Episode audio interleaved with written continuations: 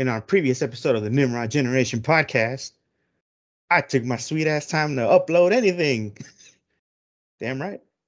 Yeah, well, I mean, it was a little bit of a thing for it, but you know, whatever. Yeah. But with that being said, welcome to another installment of the Nimrod Generation podcast, where the space is the final frontier, then the beer run or liquor run at the corner store is the first stop there. It's like it's not so enthusiastic when you say it like that, you know? Yeah. Lame. But as always, is with me, that boy V. V. That's me. Shit. How you been? I've been doing all right. Good, good, good. Yeah, that's good to know. Good to hear. Kind of bored, but you know, whatever. Mm. Yeah. You, I see you sipping on some uh, Dr. Pepper. What you got mixed in it? Uh, Life. life, yeah. oh shit! 'cause, I mean, some people might put say that's some good gin and juice right there. Is is regret an ingredient? Oh, damn. Mm. Oh, ho, ho, ho, ho. Get 'em. Yeah. Yeah. No. Uh, I was saying earlier, I've never had this concoction. I don't know if anybody has ever even tried it. It's like when it's not like we're live where people can say, "Don't try it, you idiot." But I'm drinking Diet Mountain Dew with Ciroc vodka, and I'm my dumbass forgot to get ice. so, uh, I don't feel like getting up, and we already started this recording, so Yeah, Tis- Tis is what tis is. God, that's it's actually not that bad. That first in is very bad, but I think I put too much vodka in it. God, I think, okay, this podcast is over. Shit. Dumbass. Oh yeah. Well, that was everybody yelling at you to stop. And that's the result. Cheers. sir. All right, man. So I actually was wondering a while back because you've heard, well, you've heard about the new Blue Beetle movie coming out, right? Unless they Yeah. scrap that too, Okay, because maybe. because apparently I haven't really looked into it, but like they did scrap the uh, Batgirl movie that was practically almost done when it was in production. Yeah. So I'm wondering, okay, Blue Beetle that that was a shot in the dark. Like I didn't think they would even, you know, that's one of those things where I think, yeah, they'll, they'll talk about it, but it it ain't gonna happen. Oh, George Lopez is gonna be in it. Eh, okay, it might not even happen now for real.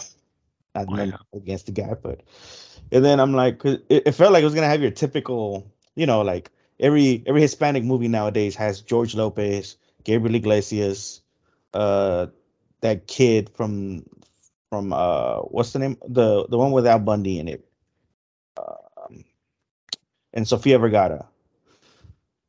Uh, Oh. Modern Family. Yeah, Modern Family. I don't know that kid's name. I don't know. He's, he's Manny on the show. That's all I know him by. So yeah, and then out of nowhere, like I've, I what, didn't I show you uh the picture of how he looked, and I was like, holy shit, he actually looks pretty damn good. I think I remember you showing me that. Yeah. Like they were Yeah. like filming the movie on on the street or whatever, and some people took some pictures. Yeah, and I mean it's safe. I I see a article here that the because they canceled Batgirl, that Blue Beetle and multiple James Gunn projects are safe. Wait, Batgirl safe? No, Batgirl got canceled, and because oh. of that, the others are safe. So it's just gonna have George Lopez in it, like you said, Harvey Guillen, Yeah. Okay. you know Guillermo from What We Do in the Shadows, Oh, okay, okay, okay. or Guillen, should say it right. Yeah. I, I thought George Lopez was gonna be because if I think they're like maybe getting off of the subject, but if I would think they would do a Marvel movie, I would have thought they would have gone with the younger uh Nova. Like I don't know why. Like uh Yeah. what's his name? Chris? But he's like half Latino too, I think. Like his dad's a Nova guy, his mom's Latino and Latino, whatever. And they and here's the funny thing. Here's a, here, here's the grand story of it all. He also lives in El Paso, where Blue Beetle is based off of. So nice. I, I guess all the Latino superheroes are gonna come from El Paso now. Hey, at least Texas. Besides Scarlet Spider, we got some more superheroes, man. Oh, his name is Sam Alexander. Sam Alexander, gotcha. But he is Latino. I know that for Yep. sure. His daddy was a deadbeat. But then you find out Yeah. that he was actually a Nova Corps. So he's everybody thought he was a deadbeat, but he actually was out protecting the universe. Hmm. Hmm. But it wasn't Richard. What? Who would you rather see in the Nova movie? Sam or Richard? Well, I'm pretty sure you're gonna say Richard? Or Well, I mean, he was the original. They should start from the first one and then take it from there. But who knows when is it supposed to be starting production? Uh, no, they those are one of those movies there that hasn't left the. It's one of those that we they've mentioned talking about, but not that is not in development or doesn't have a set date. Even though I've seen like a lot of the speculations, and I think they've been for the most part like about 75, 80 percent right on like when some of these movies do tend to come out. You know how like they always say, "Oh, well, we think uh stage six is gonna be." and whatnot. But I mean, like with the whole Adam Warlock, ugh, Warlock, Yeah. ugh, coming out, like in Guardians or whatever, they're thinking that this will open up the doors for Nova to come out. I can see it happening. I mean, it's big, um, galactic Marvel Universe type stuff. Yeah, I mean, doesn't like Marvel tend to do that sometimes? Well, technically, any comic, any of the major publishers do.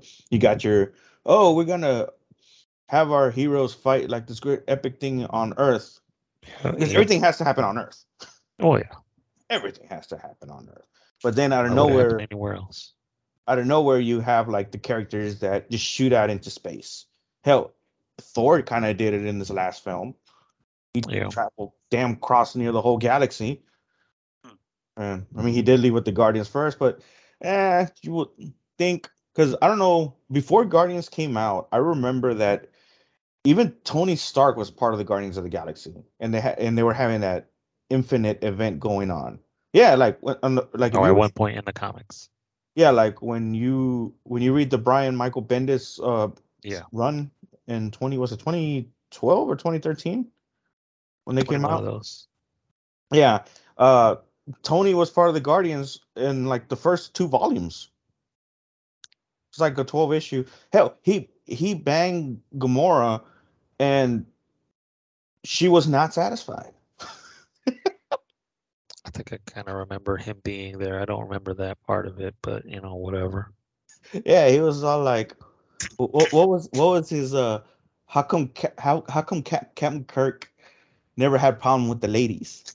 So- It was he said some code like that. I was like, damn. Yeah. I don't know about too much about Captain Kirk, but he just made the man sound to be a badass. Well, they were always putting him in there to be in relationships with alien girls. hmm That was his his uh his job in Starfleet. Bring uh cultures and together. Uh, technically no, but whatever. oh, but we're actually here to talk about underrated DC heroes. Just as we spoke, I mean, Justice League. When it comes to the DC heroes, uh, you can actually say that a lot of them, even the A-listers, are in the underrated section for movies and TV shows. Yep.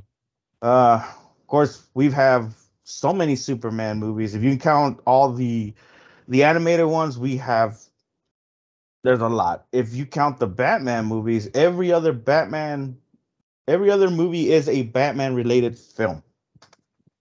Be it character, be it whatever.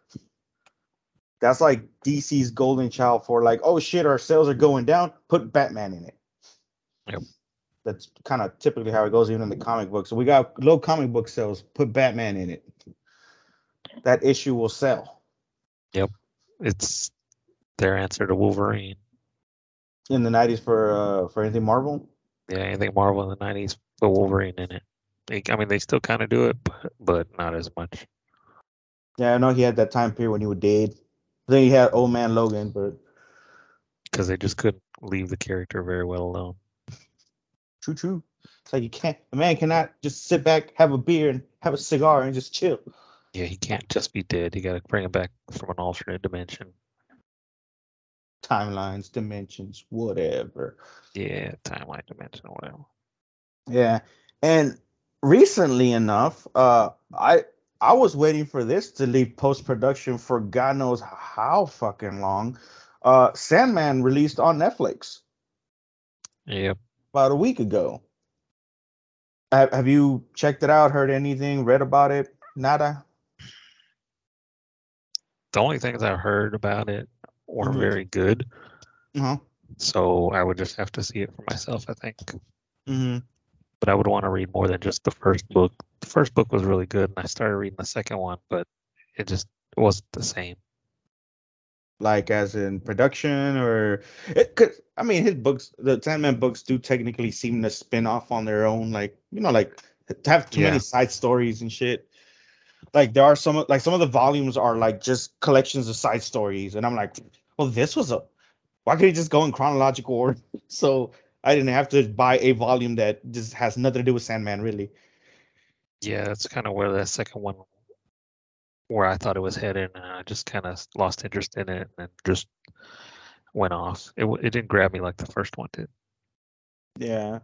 Um, I will say this: the first episode of the show does kind of have a lot of um, mainly like the first issue, like it makes it way longer than it should be, but it it does have an old, I say okay pacing. A lot of people are like, oh man, no, it's, it's too good. On my personal opinion, I don't know, is it because of the because I you you borrowed the book I have. Like you see how the paper look has like has that old feel. It's not like the reprint where it's like more lively and colorful. You know what I mean? It Yeah. feels like darker and like not none none bad against the reprints or anything because the reprints are more vibrant and lighter in tone. But I do like the darker feel, like grit grittiness to the old books. I feel like that's where the character shines the best in in those in those pages. You know what I mean? In that format of like the way it was printed out. And I watched the show and I, I feel like if they would have used more of a, a 90s style camera, like you know what I mean? Like make Yeah. it like more gritty because it just felt too too HD. And even the parts that felt like should have been dark were like too still too light. Like there was too much light there. Darker, ephemeral, and ephemeral. I mean to say, or kind of dreamlike. Not even like when like let's say if I would just turn off my lights right now, like you would see everything like in my background would look like you could see you can clearly see like the lamp, everything about my lamp, but it just looks dark blue in the background. Oh, so they should have made it a point to kind of hide some of that stuff. Yeah. Yeah. It's kind oh, it's kind of weird. Like uh well you we, you've been to a WWE event before, right? You know, did you ever see when Chris Jericho would come out? No. Like when he did the whole like like Yeah, he was he, he'll pull the pose out. So like whenever you watch it on TV, you can't see him. It looks just pitch black. You know what I mean? But when you're there, Oh yeah. like when you're there, you can just you can clearly see him like broad as daylight. Oh yeah. but yeah. No. that's kinda what I to. The same thing when we went to AEW, you Mhm. saw Shawn Spears run out real quick with a chair and sit on it, and you didn't see anything on TV. But you know, he, you saw him there do it. You could see him do it live, but you couldn't see anything on TV. Yeah. But I feel like because of that, I don't know, like I feel like there's parts that should have been darker in some areas than others. And I, that kind of not killed that kind of killed the vibe for me because when you also like read the comics, they, there is so much dark in there, you know what I mean? It it feels like even like the images of of Dream himself seem like when you see like half of his face because of all the the the, the like the shade or the cover or whatever because of the shadows like on the show, you you can clearly see him as like hmm, like Yeah. There's nothing really menacing about you. I give it to the actor though; he got a pretty good, strong jaw. yeah, but Okay. I remember. I don't know if you remember about this, but uh, they were supposed to have uh, what's that guy name? He played uh Tommy, I think, in Third Rock from the Sun. Joseph Gordon-Levitt Hewitt or whatever. Yeah, Gordon Hewitt, Joseph Gordon Hewitt. something like that. Yeah, he was the one that wanted to direct the movie and star in it. That was the whole thing. That was in like years back, like probably like after the Dark Knight and all that stuff. That was like he was like uh trying to get DC to back him up. DC seemed like they were gonna give the green light, and then it went back into limbo. Now we got the show. Yeah. But yeah, so there goes two characters. But my question, even though we've just blabbered on about all this stuff, what are characters that you find are, you know, in need of a movie, TV show, or just underrated period? Uh, of course, as we mentioned, a lot of the, the comic book source material, a lot of people don't even know half of the characters who they are, to be honest, when it comes to DC. So, Yeah. what do you think that could get a movie TV boost to maybe sell some books or you know bring the character into a limelight? Uh, I don't know. I, I really there's there's a couple of guys that I like DC that really super pushed, even though they're well known. Um, growing up, I used to watch Plastic Man cartoons. Was he as funny as he is now? Yeah, he was slapstick comedy and one-liners and all kinds of funny stuff, and I I really liked the character. And I it was kind of before I knew about Fantastic Four and all that, and I'm like, that guy's ripping off Plastic Man. oh man, you you went the opposite way. Yeah, I mean, Plastic Man has been around a lot longer, but Mhm. you know, just not knowing that when I was younger. But I knew I know more. I was thinking about it. Like we just had when we were doing the Doctor Strange episode, and we were talking about lesser known heroes and stuff, kind of like this. But as I was listening to it again, it reminded me of being at my grandmother's house Mhm. and I had an uncle who was or who is like five or six years older than I am. Okay. And he had the Marvel Encyclopedia of Heroes. Oh, okay. He would get those and I would read everything about everybody. Hmm. So that's where I got a lot of my knowledge from, I guess. But anyway, Plastic Man, he's I always thought he was cool and funny and stuff. And you know, he can turn into a car, he can turn into whatever he wants to. He doesn't just have to stretch his arm towards somebody and get unraveled into a thousand tiny little strings. man, you already you already attacking the man. The man, the- the man hasn't even been on the on the big screen for that long. I know, I just I kind of felt like it was a waste. Not not really a waste. Okay, you established the character now and you can bring him out again, but he's supposed to be the world's smartest man and he's just gonna reach for the woman. like I said, so you know Maybe he has no knowledge of magic. Yeah, Knowledge knowledge, of everything, but man, knowledge or not. Come up with a better plan. Attack from a different angle. Don't just straight on. what's that? Well, he's not. He's not technically the this Earth's or six one nine's Earth. Uh, Six sixteen, you fool. Six sixteen or Richard. So maybe you know they they, they vary in in. I don't think so. Well, there there was a comic book by Matt Fraction that does actually um talk about the whole like r- multiverse of Reeds and whatnot. So, do you ever read any of those? I I saw some of those things and oh, what was it like? when they were all trying to work together to get rid of the Marvel zombies, Ah, and they all failed. so there you go. You know, whatever. It's all like uh, I think it was a Matt was it Matt Fraction. Uh, but yeah, I think it was Matt Fraction. He uh he's the one who wrote about the. I can't I can't remember if it was Matt Fraction. There was like a whole Illuminati of fucking Reed Richards. Wow. Like, geez, what the fuck? You- I I can imagine it though. Yeah, and I was like sitting there and like uh, my friend James, he's like, "Oh, you- you never read Fantastic Four? I'm like, I used to watch the cartoon as a kid. It just never, never appealed to me to read the books. He's like, Nope. I had like a whole stack of comics. Like, I'll hold on to these for you, but you're gonna read this book. I'm like, but I want to buy that. You're gonna buy this book. I'm like, Jesus Christ. He just walked away. I, I wasn't even allowed to to get the books I wanted. I left with Fantastic Four. And guess what? I came back and bought the whole damn collection. I mean, that's it's a crazy thing. It's I've read so many different Marvel things, and I know about a lot of them. I don't claim to know everything, but you know, I've read and seen so much. It's like, okay, yeah, I know that guy. I know that guy. Whatever, you know, and you can tell some of the idiosyncrasies of each character, but it, it's hard to just sit there and explain it to people sometimes. Yeah, true that, true that.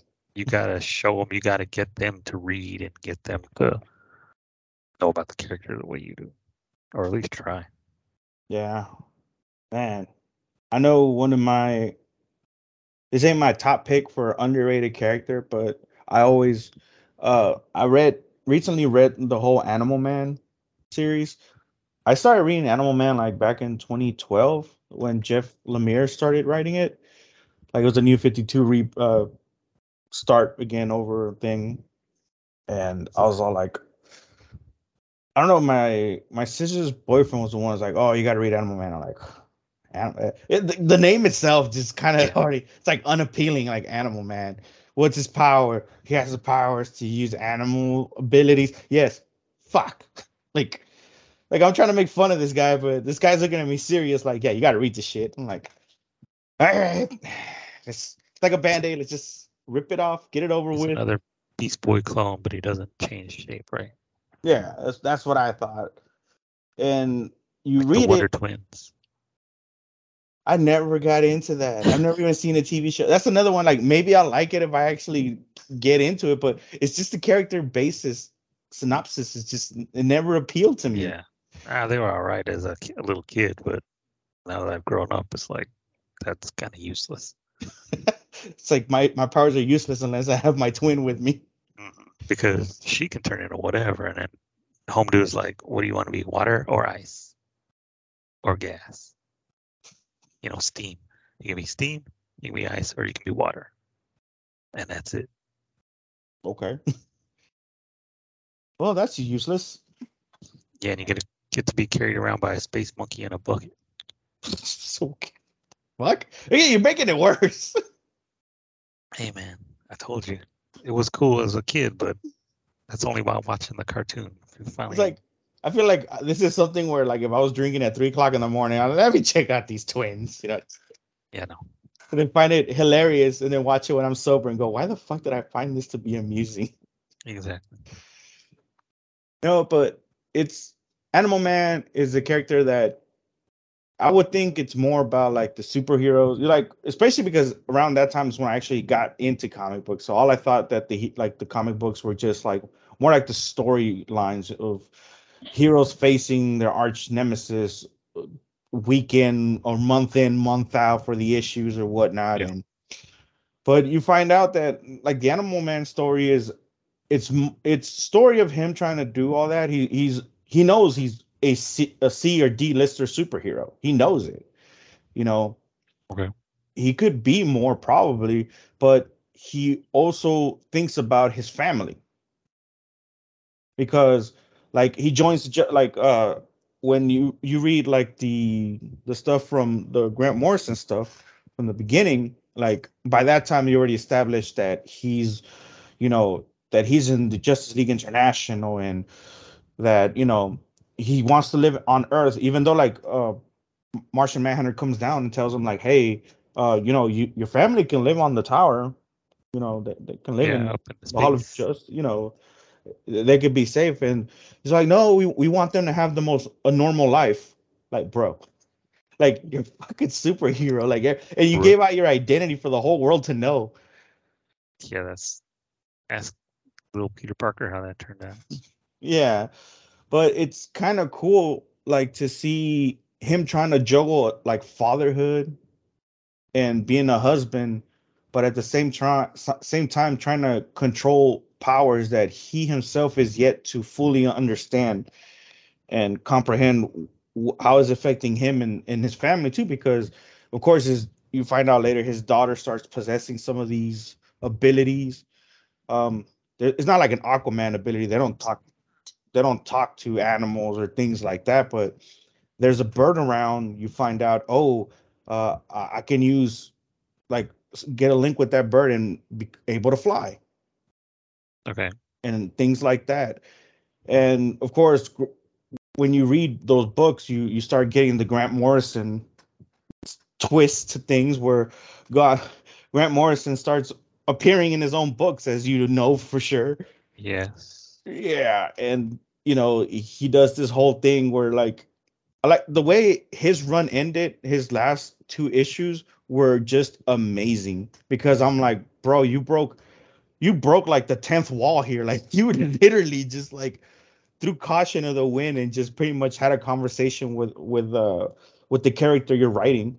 And he's like literally having this conversation with him, and he's all like, "Well, I'm the one who killed your family. Like, uh, I'm sorry, uh, book sales were down. I needed to I needed to do this to you. And like Buddy's just having a conversation, practically what is technically his God at the moment, because even he's like, Well, um, next month somebody else is gonna be writing you. You know? and it's it's like a whole crazy conversation, like like meeting your creator or writer at the time and just him telling you like, well, fuck, you, you want more action? Here's two villains behind you, fight. you know, and then I found that whole thing funny, and it's a spoiler right here.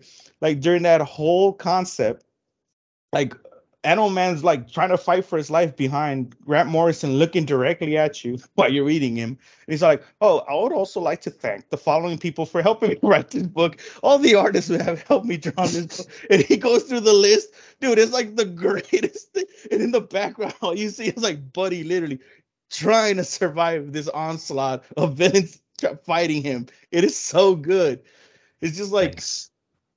it's it's cool. And uh Robert V Viet Viet, however you say his last name, he also did Swamp Thing, which I feel is underrated too. Uh, I think we the world needs some more Swamp Thing, Swamp Thing love. Yeah. But uh he started doing things where like if Buddy would use the ability of that bird to fly, that bird would die because it's taking his life life force and essence. So every time Buddy would use one of the animal powers, he would it's pretty much he was kind of leeching off like a vampire. okay. So like now there's a point where he ends up killing a whole zoo. There's um points where he's trying to figure out how the hell he can balance all this stuff out. His daughter's becoming able to use these powers. Um he ends up being killed and uses this whole life force rebirth thing like he tries to come back to life as a zombie and scare the shit out of his wife. and he pretty much resurrects himself. It's it's all just chaos. It's like life, death, crazy. I'm like, I'm just sitting there like, when the fuck did this shit turn into this? You know what I mean? Like, like Yeah. you think the name Animal Man is something, but God, Yeah, I don't know. It's crazy. It's Like- like, yeah, you can't ever tell why they're doing these stupid things like that, but it's it's mostly, you know, just to sell more books, yeah. like Morrison said, but whatever. it, it felt like that, uh, technically it felt like that's kind of like the whole what Vertigo Comics did at some point because even Doom Patrol, Doom Patrol got a little. There was a whole concept argument like what who came first or who copied who because they say that Stan Lee's um was it his roommate is the one who created the Doom Patrol. And then Stan Lee comes out with the X Men, and a lot of people they're like, "Oh, a group of misfits with special abilities and powers who are rejected by the world." It's like those those are both teams. You know, like Yeah. are here to try to save it. And all Stan Lee added to his was that mutants were more like humans were more prejudiced towards mutants compared to the Doom Patrol, who were technically just a bunch of freaks. Yeah. So it, it was one of those crazy things where I, I believe Doom Patrol came out like a month or two before X Men, but X Men became the bigger comic book over time. But apparently, in the beginning, they they both were. It seemed like Doom Patrol was actually higher up than X Men at the beginning. Hmm.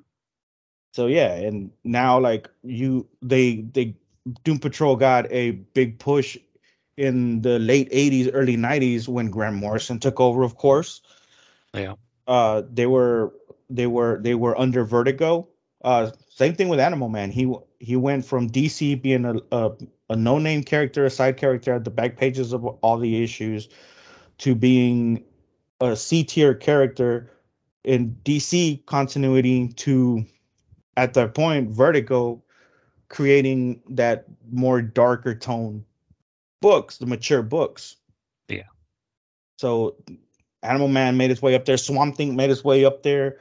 Um, Doom Patrol, of course. Constantine started there. Now he's made the jump to the the full on continuity of DC. Yeah. So there's all that.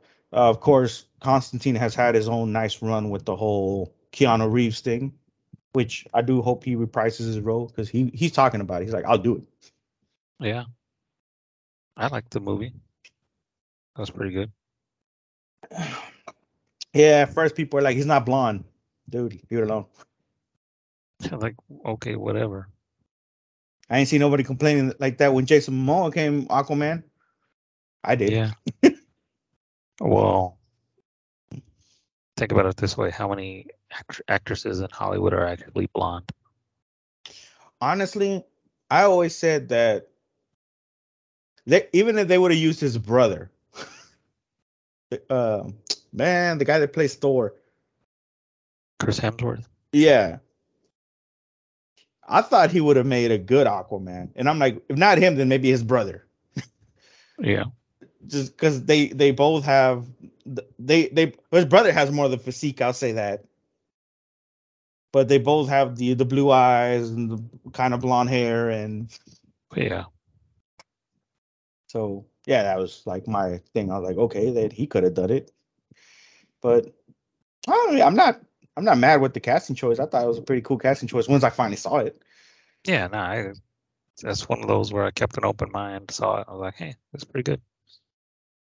yeah did that did that one come out of left field for you an aquaman movie Um, oh, I thought we were still talking about Constantine. I haven't, haven't seen Aquaman.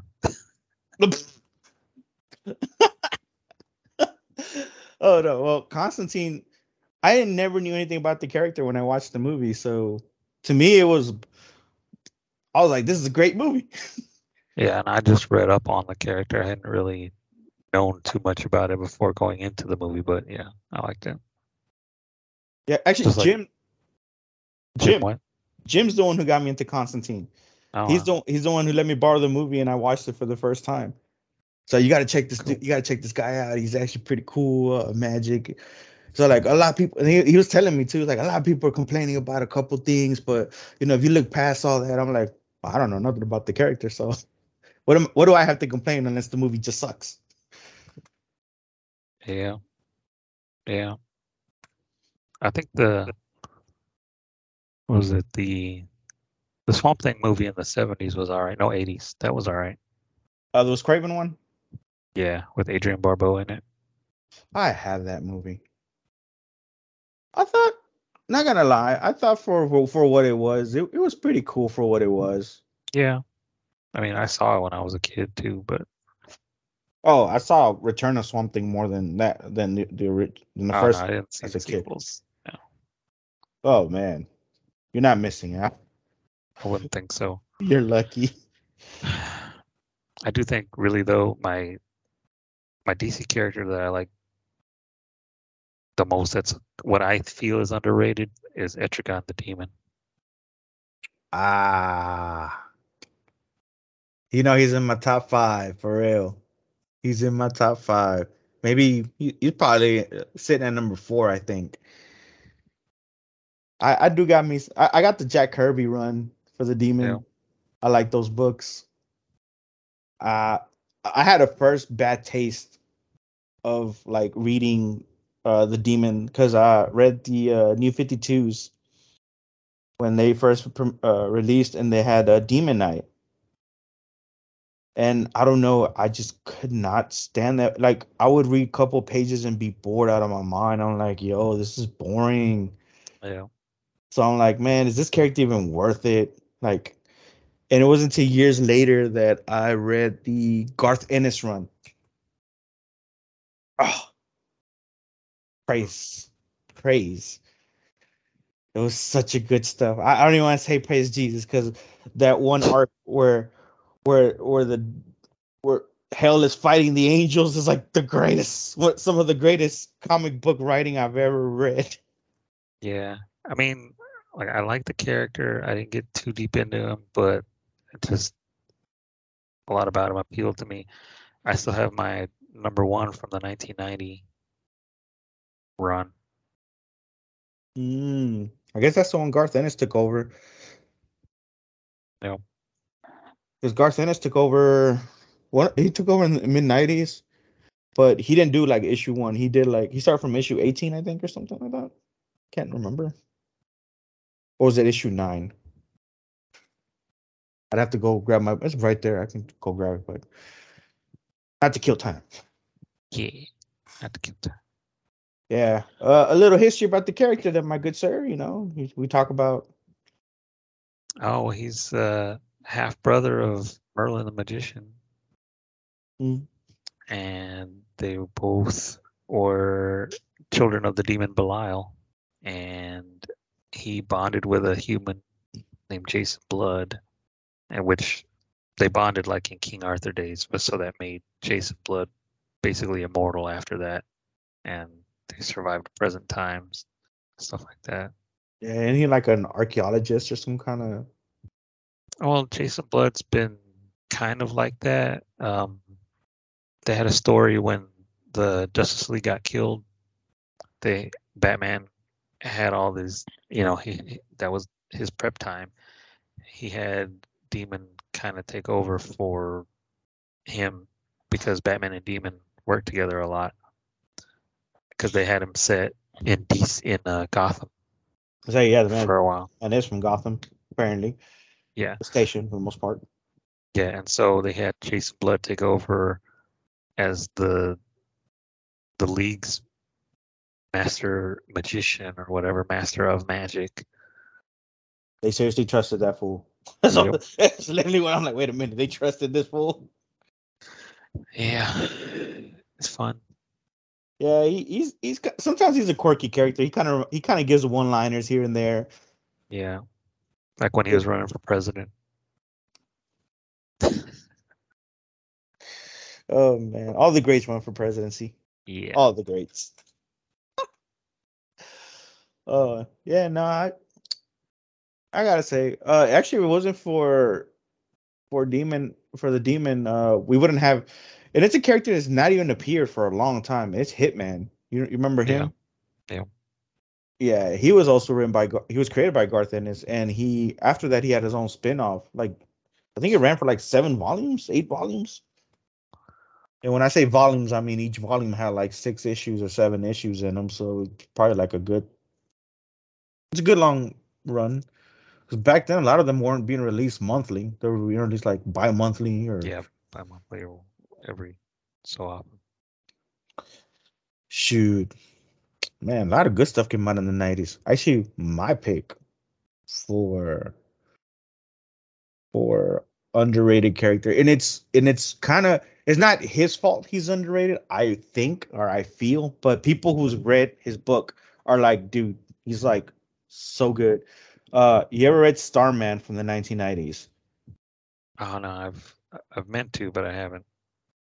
Okay, that book like blew me away. Like I remember when I just read volume one, I like my whole life just like anything I was reading, I'm like, oh, we got to collect the rest of this stuff and we're gonna do it quickly. I had to read it. It was so good. Uh, it's Jack Knight. It's the third Starman. Uh, his dad was the original Golden Age uh, Starman, uh, Ted Knight. So like you kind of like it kind of goes with the whole family business thing. Like the dad trained the sons, which his brother's name was David.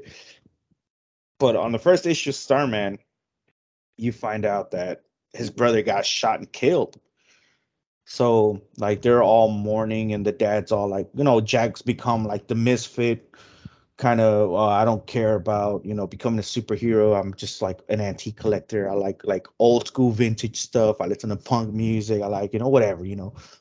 He's all like that, and then like this giant earthquake happens in I forgot what city it was that they're in or whatever, but they like since Jack has been trained, you know, his brother had the staff, like the modern staff for the the Starman outfit, but Jack used the original one, like the the the long staff, like his dad kind of did. Well, his the prototype, as you want to say. So he used that in order to save as many townspeople, and you know he kind of just got the not by choice, but you know, like his dad's main villain, the Mist, was all like, "Oh, the new Starman." He's all like, "Nope, don't, don't you, nope, don't start that. like, we're not doing that." but because you know he knew who he was, he's like he started going after him and after his yeah. life, and you know, you, you have like this guy who pretty much really does not want to be a superhero. Like he's like totally against it, but it's almost like one of those things where it's kind of like the Spider-Man story, but not really. It's like with great power comes great responsibility. If you want to think about it that way. Yeah. But he's all like, like let's say if a baby's falling, he's like, I don't want to be a superhero. But fuck, that's a baby falling. you know, like yeah. I have an ability to save it. so yeah. like you, you can see like a turmoil between himself and like the decisions of man, do I really want to? And then at a point, he, he, he gets he's practically the superhero that he never wanted to become and it was created by James Robinson, who's done a lot of cool stuff in the 90s. Uh, he also like took a D-list villain like the Shade and turned him into an anti-hero in all this.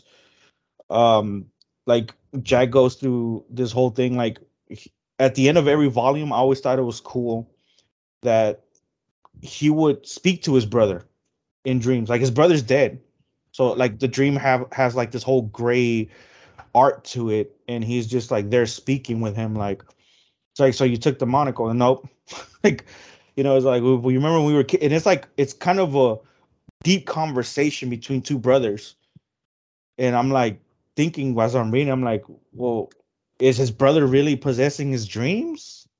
Is it, or does he know his brother so well that he, this would be the kind of stuff that you know you understand what I'm what I'm saying? Yeah, yeah, yeah. Is, is it his brother's ghost taking over him and making him do these kind of things, or is it just that him and his brother have this connection that he can recreate his brother so well? Yeah. So all that, and at the end of the whole thing, it like just to throw it out there, uh, if you know the character Star Star Girl, that's the staff. That that's Jack's staff. He doesn't die or anything. He's not just gonna put out there. He doesn't spoiler. He don't die.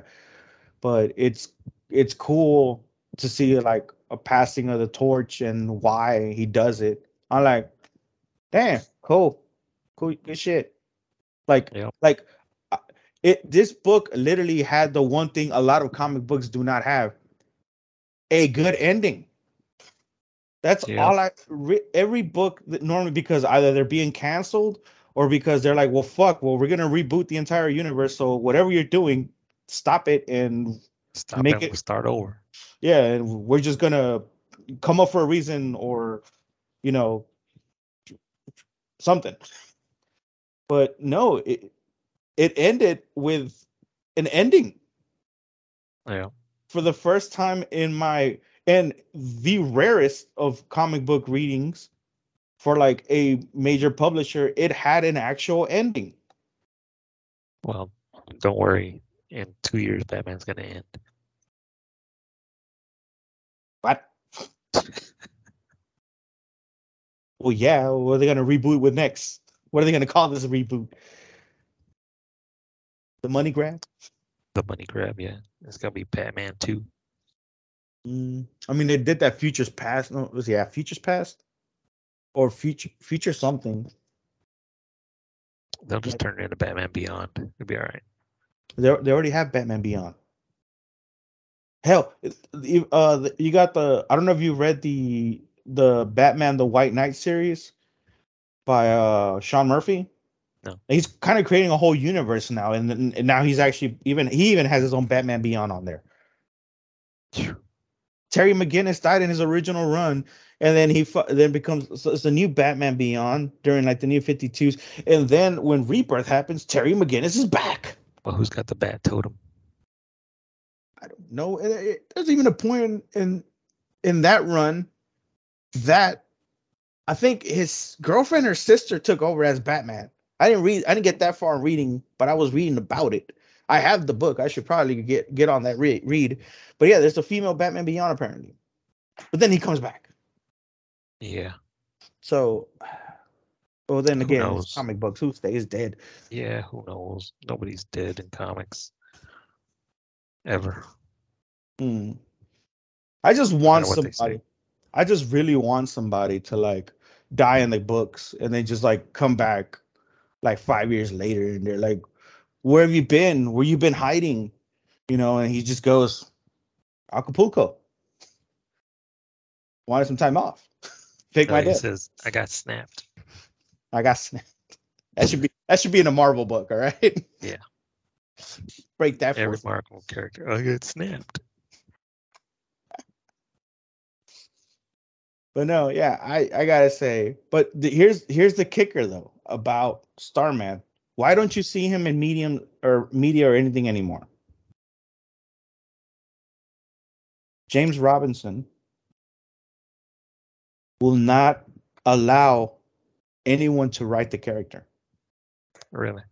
Yeah, he has it under contract that DC cannot use the character or his characters for any reason unless without without his permission. So he's actually one of the character uh, writers that actually has control of his character. Well, they got Stargirl all over the place. Yeah, but I mean, like because Starman does have a big cult following. Like some, like if I get a chance to talk, like mention Starman, and somebody actually like, it's like, dude, I've read that. It's so fun. It's the same reaction. Like I get like, oh fuck, you know, Starman, and then we just chit chatting there for like hours. You know, and it it's always seems like whoever's read Starman has a big appreciation for the character and the and the things that that were done with the book. Yeah. So that's why sometimes I feel like, man, like th- these books need and like I know they just released like the the big omnibuses and content, whatever, big Mm. books or whatever. Yeah. I'm like, people need to get on this. But sometimes I feel because they think, oh, it's a 90s book. I don't want to read that. Kind of like whenever you got people who who like you try to tell them like, oh, did you ever read like uh Nova, the classic Nova stuff from the from the 75 and you know all that. They're like, oh no, that's that that just seems too too uh too old for me. Like people won't read like 1980s books. 90s, maybe late 90s, they'll get into it. Or but it seems like the older stuff they won't want to read. It's just dumb. You're just limiting yourself. You're not even giving something a chance. It's it's good. I mean, it's, there's a reason why there are literary classics. I'm not saying every comic book is on the same level as Shakespeare or Mark Twain or stuff like that. Yeah, But- There are things out there. Yeah, I I I've actually been backtracking. Like I was not reading a lot of the um, the 80s, 70s stuff, but I've started backtracking to the Bronze Age, um and I'm like, man, I've I've been missing out like a lot. Like I'll read uh I've been buying a lot of those uh Batman Arkham books, you know, like the Rogues. And like I I I'm like, man, why can't the penguin be this badass? Like I posted about it on on Instagram the other like last month or something. Like this is my true definition of the penguin. Like the look to me makes me laugh. I don't. It just it's he Yeah. he looks pimping. I ain't gotta lie. He look, he looks childishly pimping. But on this first battle versus Batman, the Penguin actually won up Batman. Like he literally framed Batman, got the cops to turn on him, and then actually makes the escape. Yeah. So like, bro, like you can't even make this stuff up anymore like this. Yeah, it's crazy. They, I don't want to say it- it's not like they were given carte blanche back then. You know, they let them do whatever they wanted to do, but because you know they get away with a lot more stuff nowadays than they used to. But the thing is, it's it's different things that you can do at different times. Like that one. Uh, oh, who was it? I can't even remember. There's so many older comic book artists that are dropping like flies this year. But there was one, and I saw one of his stories where Batman was stopping a train heist, and he got shot like a lot in that book. talking about Dennis O'Neil I think so. Yeah. because Dennis O'Neil did start the the the darker Batman uh storylines. I mean, I think the 40s stuff was pretty dark in its own right. Like it's pretty Oh dark. yeah. It- The 50s was campy. Mhm. That's when the campy Batman and the 60s. And the But when- 60s. Dennis O'Neil took over. Oh, like Jesus, it was Dennis O'Neil and uh, who was the writer? But Dennis O'Neil was the writer, and Wait, was it Neal Adams? It might have been a Neal Adams story. Neal Adams was uh Neal Adams did more of the art. it. Yeah, drew it though. That's what I meant. Yeah, but Dennis O'Neil did start the the dark Batman. Uh, That's that's what I always I'm always um I've always read about like and like sometimes when you look up a lot of the greatest Batman stories and a lot of people are like, oh, like this is around the turning point, you know, where Batman was going, and then his name always pops up the most, Dennis O'Neil, Yeah. because I know he also did stuff like The Question, which that's another character that we'll talk about him another time. Yeah. I always remember that one uh the one thing I remember about the question is I think it was in the animated series, the Batman the animated series where he came out and he was with Montoya and she was tying her shoes and she was discussed I don't remember how it came up, but she said something about the ends of her shoelaces and he he said they're called aglets. And she's like, "What?" He's like, "Yeah, they're aglets, the end of the shoelaces, and their true their true purpose is sinister." Or something like that. Oh, you're talking about the the Justice League Unlimited series? I mean, they might have done it there too, but I I, rem- I swear it was in a Batman animated series show because that's where I first saw Renee Montoya. Uh, Bruce So- Timm. So then I guess it, Yeah, because Bruce she beca- she She became the question. In the comic books. I don't think she did in the Bruce Timm thing because in the- Well, No, because they didn't kill him off in the Bruce Timm thing. It was after Batman the animated series had already ended, yeah that- from what I remember. wasn't that the end of the whole like Bruce Timm uh, uh, universe thing though? Justice League Unlimited. Because that's when the question came out Yeah. on a couple of e- episodes, and it was like him and Huntress were always together. hmm Well, I think didn't I? I seem to remember them having a thing. Mm-hmm. Mm-hmm. Mm-hmm. Damn. And that's a, that that's a book series I need to find. The question. Yeah, I think we did kind of go and expose a few underrated DC characters.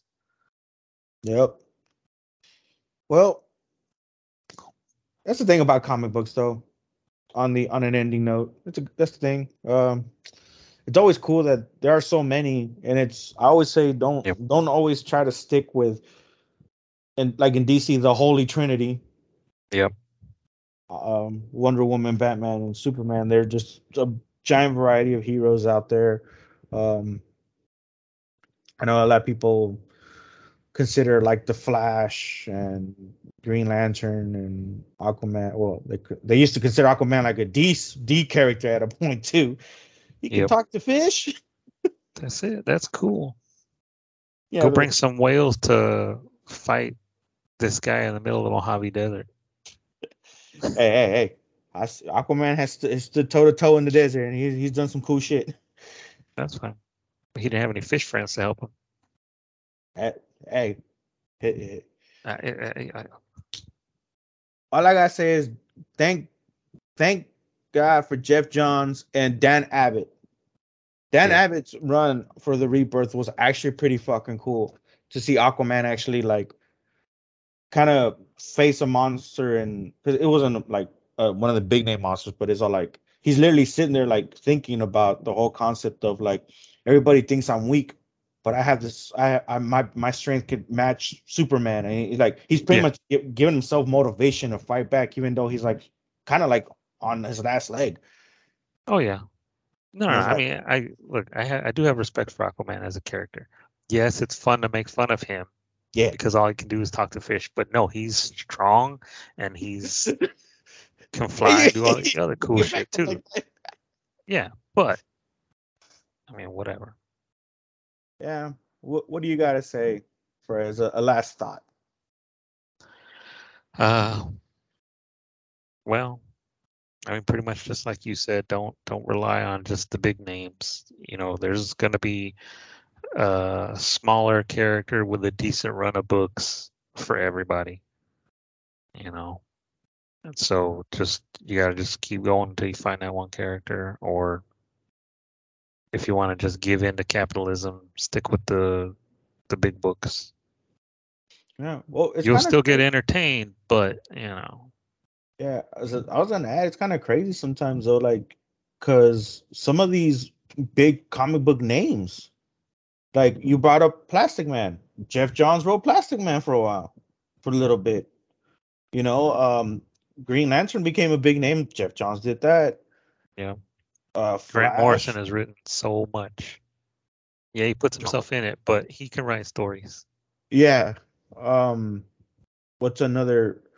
Jeff Lemire has he, he's more on the indie scene, I think, but he's in recent years, even for Marvel, he's done Moonlight, Moon Knight. Uh, for DC, he's he's actually done the Questions new book, latest book for DC. Oh wow. So that one's that one's actually a pretty good read, by the way. Uh, you got a lot of people have done Constantine, like a lot of the big names that were like early two thousands. Uh, they've uh, Diego, what's his name? I'm I'm saying they're big names. I'm I'm forgetting their fucking names. It's, it's so many. Yeah. You know, See, it- I like I like Brian Michael Bendis, but he can get a little wordy. true. And like not everybody has to think stuff between panels. And you know, they think one thing and then say this word right after it and it's like, come on, dude. oh, bringing up like something Brian Michael Bendis just just to throw out there. No, just to throw out there. Do you know he was actually in a book? Like a like somebody actually wrote him into a book. Like the Uh-huh. actual Brian Michael Bendis character is in a book. Uh-huh. It's uh it's called uh Nailbiter. It's a Okay. Image Comics book. I forgot he's in issue he's he's in one I think issue 11 12 one of those issues like uh, it's like volume 2 or 3 of the, of the of the series and Michael Michael Brian Bendis goes to this town because all the serial killers come out of this town apparently. So he goes into this town so and then he gets ran out by the serial killer. Dude, it's like it's so meta. It's it's such a meta issue. It's so good. It's like if you can read one issue, if you're a Michael, if you're a Brian Michael Bendis fan, I would literally just check this one issue of Nailbiter out. Like uh, I'll find it and post it on Instagram so you guys can look it up directly. This it's it's so funny. Like they draw him in everything. Like it's it's literally a comic book issue based on him visiting this town of serial killers. It's it's so good. That is pretty meta. Yeah, uh Vincent, my man, Yeah. what could they find you with? Uh, you can look me up on interwebs uh, at Elcid the First, E L C I D the First. And you can find me sipping on some Mountain Dew and vodka on the socials at XXLeoX R2D2XX. And for the entire podcast, where can they find us drinking at, Vincent? On the gram at Nimrod Generation Podcast, one word. All right. That being said, we will be back again next week. Do not worry, Yo, yo. unless I keep partying like I do. Hey, man. Party. Birthdays are a thing. Oh, speaking of birthdays, bum bum bum. I know not what you speak of. Mm. Do not speak of. I don't know what you mean. I mean, I mean, I don't even know what the fuck I just said. Yeah, neither does anybody else. Laters.